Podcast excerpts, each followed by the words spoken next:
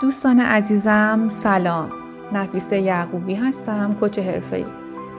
دوستان امروز میخوام در مورد احساس گناه صحبت کنم. حتما برای شما هم پیش اومده که این حس بهتون دست میده بعد از اینکه احساس میکنید به دیگران آسیب رسوندید یا احساس میکنید کار اشتباهی انجام دادید یا قصور و کوتاهی کردید. احساس گناه مثبت یا منفی؟ بیاین با هم یه قراری بذاریم. از این به بعد احساساتمون رو قضاوت نکنیم و بهشون برچسب مثبت و منفی نزنیم، چون احساسات آلارمی هست که در وجود ما قرار داده شده تا به وسیله اونها بفهمیم در دنیای درون ما چه میگذره.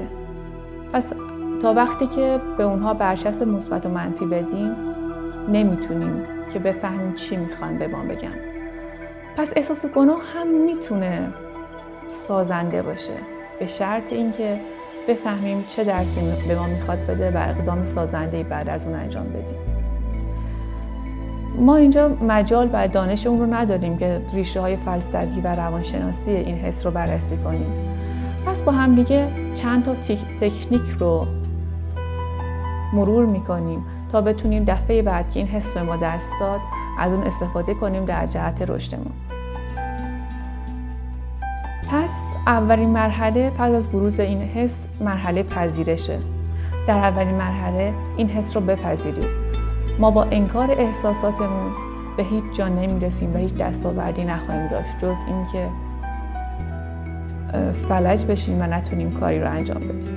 پس ما حسمون رو میپذیریم و در مرحله بعدی خودمون رو میبخشیم و دست از سرزنش کردن خودمون برمیداریم.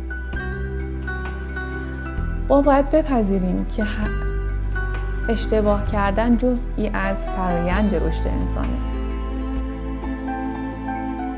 و در گام بعدی باید بفهمیم که چرا این حس به من دست داده، این حس چی میخواد به من بگه.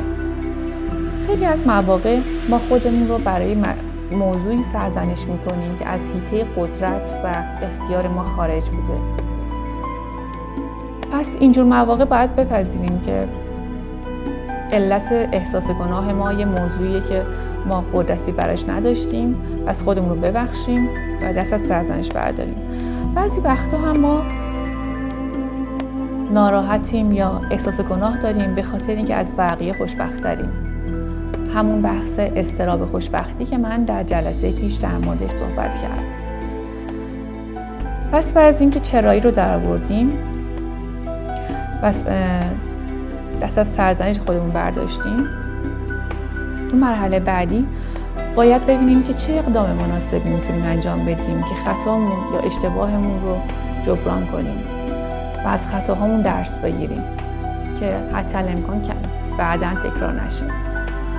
و اگر فهمیدیم که این احساس گناه برای موضوعی بوده که ما بیش از حدمون رو بزرگش کرده بودیم، اصطلاحاً فاجعه سازی کرده بودیم، یا اینکه موضوعی بوده که در اختیارمون نبوده، سعی کنیم که در مواقع بعد آگاهانه این حس رو کنترل کنیم. برای استفاده از این تکنیک ها